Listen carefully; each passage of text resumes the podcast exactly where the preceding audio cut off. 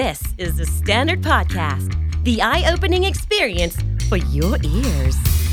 สวัสดีครับ ผมบิ๊กบุญ และคุณกำลังฟังคำนี้ดีพอดแคสต์สะสมสับการวลนิดภาษาอังกฤษแข็งแรง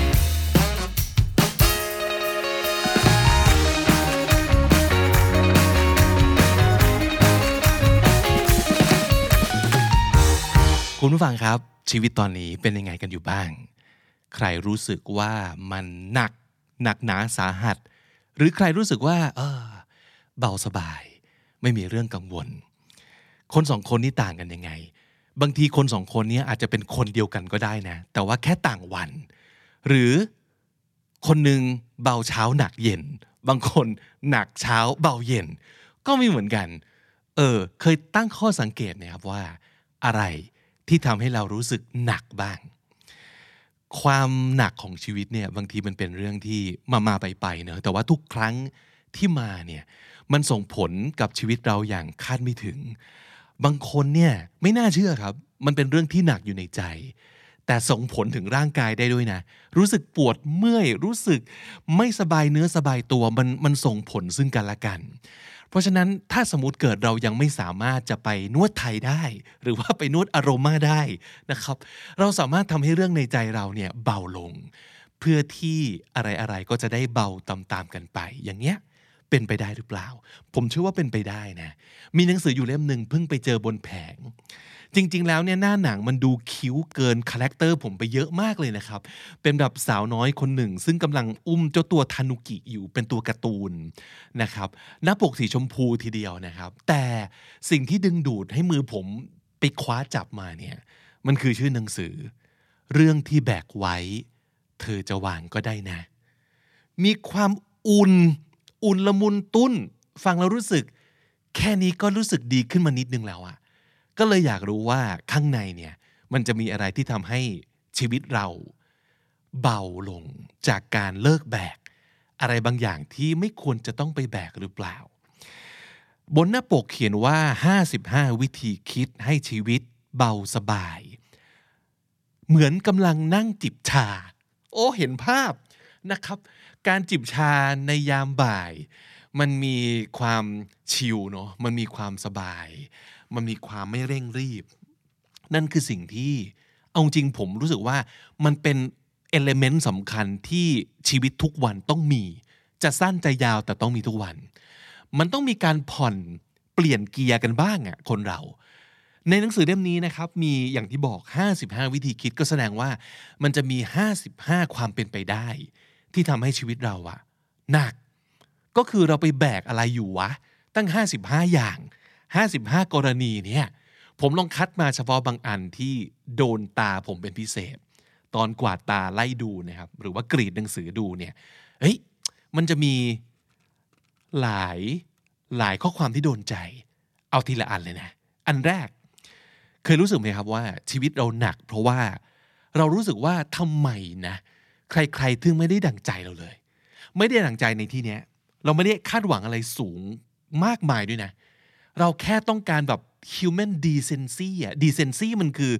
ความดีงามของมนุษย์ปุถุชน เท่าที่มันควรจะเป็น เช่น ความมีมารยาทบ้าง เห็นอกเห็นใจกันบ้าง ไม่ต้องเยอะก็ได้แต่ว่าต้องมีบ้าง คือคนเราไม่รู้หรอว่าควรจะต้องทำตัวยังไงอะในสถานการณ์แบบนี้ โตมายังไงเนี่ย มีใครสอนมาหรือเปล่า หลายๆครั้งเราจะหงุดหงิดเพราะเรื่องนี้ใช่ไหมแล้วเราก็รู้สึกว่าเราไปแบกไอ้สิ่งนี้ไว้ทำให้ทำให้เรารู้สึกหนัก นั่นเป็นเพราะว่าเรารู้สึกว่าทำไมคนไม่รู้ว่าควรต้องทำยังไง หนังสือเล่มนี้เขายกตัวอย่างว่า มีคนยืมหนังสือเราไป แล้วพอเอามาคืนปั๊บเขาก็บอกว่าอะที่ฉันยืมไปเอามาคืนแล้วนะ ส่งให้แล้วก็จากไป เราอาจจะมีความรู้สึกว่า แล้วคำขอบคุณล่ะ ไม่มีเลยเหรอ แบบเฮ้ยมารยาทพื้นฐานหรือเปล่า ปกติแล้วต้องพูดคาว่าขอบคุณสิเออ ไม่อยากจะเชื่อเลยว่ามีคนที่เป็นแบบนี้ ไม่รู้ควรจะต้องพูดต้องทำยังไง แล้วเราก็หงุดหงิดนะครับ เพราะอะไรครับ เพราะว่าเรารู้สึกว่าเรื่องนี้มันเป็นเรื่องปกติของมนุษย์ทั่วไปไม่ใช่เหรอวะคำถามคือ กลับมาถามตัวเองก่อน ปกติของมนุษย์ทั่วไปจริงหรือเปล่า หรือปกติสำหรับคุณ คุณอาจจะเป็นคนที่มีมาตรฐานในการใช้ชีวิตในการปฏิบัติตัว ที่เรารู้สึกว่ามันดีเราถึงเลือกทำใช่ไหมเราก็เลยโดยอัตโนมัติครับ คิดว่าคนอื่นก็ควรจะต้องคิดได้อย่างเราสิฉันยังคิดได้เลย ฉันยังรู้เลยว่ามันต้องควรขอบคุณนิดนึงนะ เออ ถ้าเป็นเราอะ เราจะซื้อขนมอะไรกลับมาให้เขาเป็นสินน้ำใจเล็กน้อยที่ให้เรายืมหนังสือด้วยซ้ำไป หรือเป็นเราเราจะถามด้วยซ้ำไปว่า เฮ้ย เราเธอลองยืมเล่มนี้ของเราไปอ่านแม้สนุกเหมือนกัน แต่นั่นทั้งหมดเนี่ยมันคือปกติของคุณทั้งหมดเลย ถูกไหม ปกติของคุณความคิดของคุณมาตรฐานของคุณ นี่คือสิ่งที่เราเอาขึ้นไปไว้บนบ่า และทำให้เราหนัก โดยไม่จำเป็นก็ได้นะ การที่เราหงุดหงิดง่ายกับสิ่งเหล่านี้มันคือ เพราะว่าเราตีกรอบบางอย่าง ให้กับตัวเอง ซึ่งมันก็โอเคนะที่คุณตีกรอบให้กับตัวเอง แต่บางครั้งเราเผลอไปตีกรอบให้คนอื่นด้วย มันเลยรู้สึกว่าเราแบกอะไรอยู่สักอย่างหนึ่ง แบกความคาดหวังไม่ใช่กับตัวเอง แต่กับคนอื่น คุณต้องเป็นอย่างนี้สิ คุณควรต้องทำอย่างนี้สิคำถามคือตรงนี้ครับ นี่หรือเปล่าที่ทำให้บางครั้งเรารู้สึกหนักโดยอาจจะไม่จำเป็น เรื่องที่สอง คุณเคยไหมครับ เคยมีความรู้สึกว่า โหย เรารบกวนเขาอีกแล้วอะเราทำให้เขาลำบากอีกแล้วอะ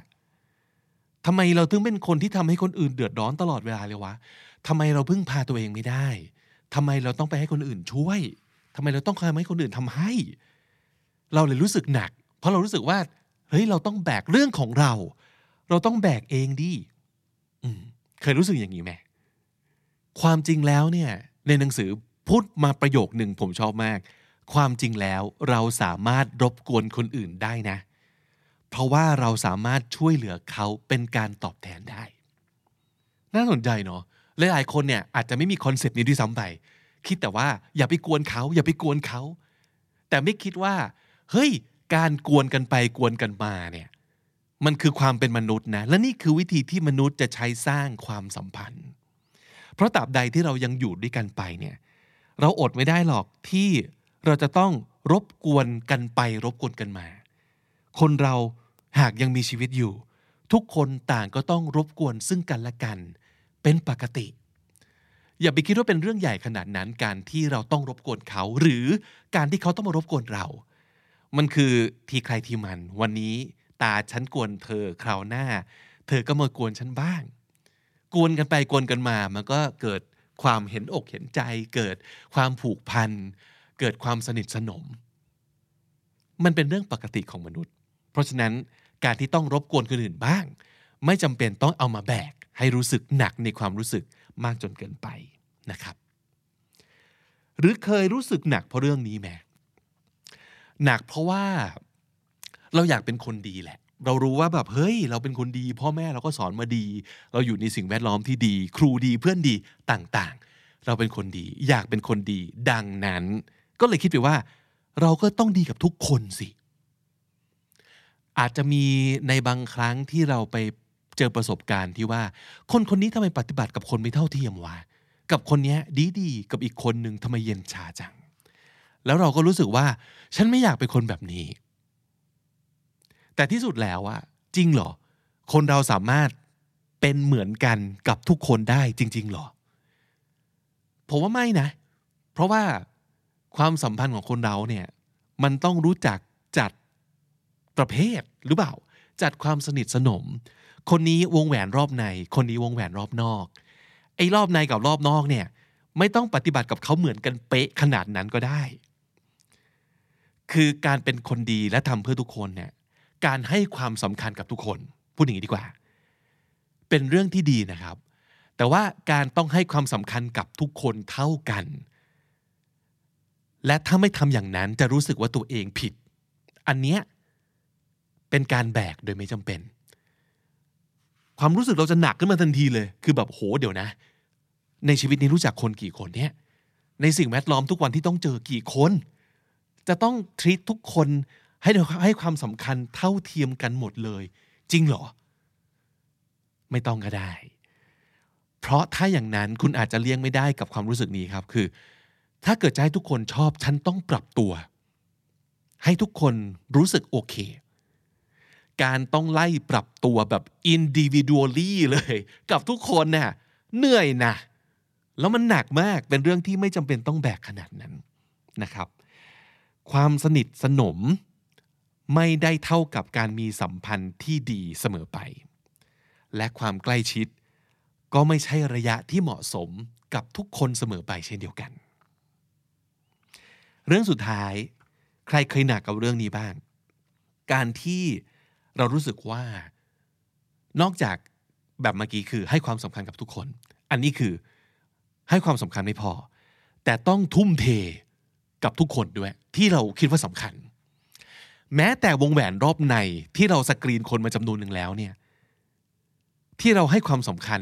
พอๆกัน ก็ไม่จำเป็นว่าเราต้องทุ่มเทให้กับทุกคนสุดเบอร์ โดยเท่าเทียมกันอยู่ดีนะครับ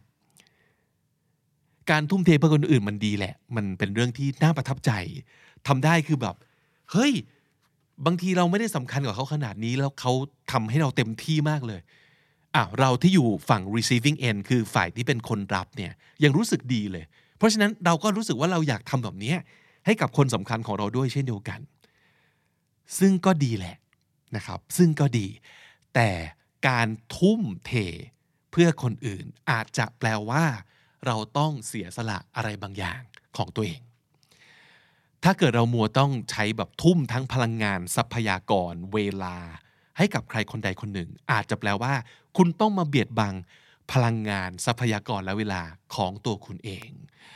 เราต้องสละในสิ่งที่เราอยากทำเพื่อทุ่มเทให้กับคนอื่น ผมไม่รู้แหละว่าเหตุผลในการทุ่มเทนั้นคืออะไร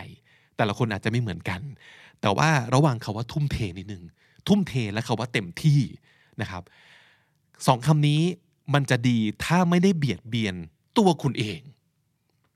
อย่าเบียดเบียนตัวเองนะ อย่าเบียดเบียนตัวเอง นะครับทำเพื่อคนอื่นเต็มที่ดี แต่นั่นก็หมายถึงว่า กับตัวเองต้องไม่บกพร่องด้วย เช่นเดียวกัน ประคับประคองความสัมพันธ์บางอย่างที่เหนื่อยล้ามากๆอยู่หรือเปล่าครับ คุณเคยคิดไหมว่า am I the only one working to save this relationship ในบางความสัมพันธ์เนี่ยต้องกลับมาคิดนะว่า เดี๋ยวนะ ความสัมพันธ์ที่ดีมันควรจะ give and take ใช่ไหมตอนเนี้ย เรา give อย่างเดียวโดยที่คนอื่น อีกคนนึงเนี่ยเขา take take take อย่างเดียวแล้วไม่ give เรากลับเลยหรือเปล่า หรือเรากำลังคิดว่าความสัมพันธ์ของเราสองคนเนี่ยมีปัญหา แล้วเราก็ตั้งหน้าตั้งตาทำทุกอย่างเพื่อที่จะเซฟความสัมพันธ์นี้ อยู่ฝ่ายเดียวหรือเปล่า ถ้าทำไปพร้อม ๆ กันทั้งสองคนผมว่าโอเคนะเฮลตี้เราเหนื่อยด้วยกัน เราเสี่ยงไปด้วยกัน แต่ถ้าเกิดอีกคนหนึ่งเขาไม่ค่อยจะใยดีเท่าไหร่เลยอะ แล้วเราก็ทุ่มทุ่มทุ่มเข้าไปผมถามว่ามันเป็นการแบกที่แฟร์ไหม และเราจำเป็นจะต้องแบก คนที่มีความรู้สึกและความคิดต่อความสัมพันธ์นี้ แบบเขาอีกต่อไปหรือเปล่า คุ้มค่ากับการแบกต่อไปไหม หนังสือเล่มนี้ชื่อว่าเรื่องที่แบกไว้ เธอจะวางก็ได้นะ 55 วิธีคิด ใช้ชีวิตให้เบาสบายเหมือนกำลังนั่งจิบชาครับ เป็นหนังสือที่เป็นไม่ไม่ใช่เรื่องที่จะต้องอ่านแล้วเครียด เพราะว่าความคำว่าแบกนี่ก็เครียดแล้ว จุดประสงค์คือต้องการให้คุณวางบางอย่างลงนะครับ ลองเข้าไปดูได้ผมว่าหนังสือแบบนี้ข้อดีคือไม่ต้องเชื่อทุกอย่างหรอก55 วิธีคิดเนี่ยคุณไม่ต้องคิดตามเขาทั้ง 55 อย่างก็ได้ ถ้ารู้สึกว่าบางอย่างเนี่ยมันยังไม่ตรงกับความเชื่อของคุณจริง ๆ หรือหรือกรณีของคุณจริง ๆ เลือกแค่บางอย่างก็ได้ ผมเชื่อว่าถ้าเกิดเราเลือกแค่วางบางอย่างลง ชีวิตเราอาจจะยังไม่เบาสบายทันทีก็ได้นะครับ แต่ว่ามันจะค่อยๆดีขึ้น แล้วคุณจะเริ่มเห็นว่าอ่านี่ไงบางอย่างที่เคยคิดว่าไม่น่าจะวางได้ พอตัดใจวางปับ๊บเฮ้ยมันวางได้นี่นาและสุขภาพหลังสุขภาพคอของเรา รวมถึงสุขภาพใจด้วยแน่นอน สุขภาพสมองเราด้วย ก็จะดีขึ้นนะครับ และนั่นก็คือคำนี้ดีพอดแคสต์ประจำวันนี้ครับ ฝากติดตามรายการของเราได้ทาง Spotify YouTube Apple Podcast หรือที่ไหนก็ตามที่คุณฟังพอดแคสต์นะครับ ผมบิ๊กบุญวันนี้ต้องไปก่อนแล้วครับ อย่าลืมเข้ามาสะสมศัพท์กันทุกวันวันละนิด ภาษาอังกฤษจะได้แข็งแรง สวัสดีครับ The Standard Podcast, eye opening for your ears.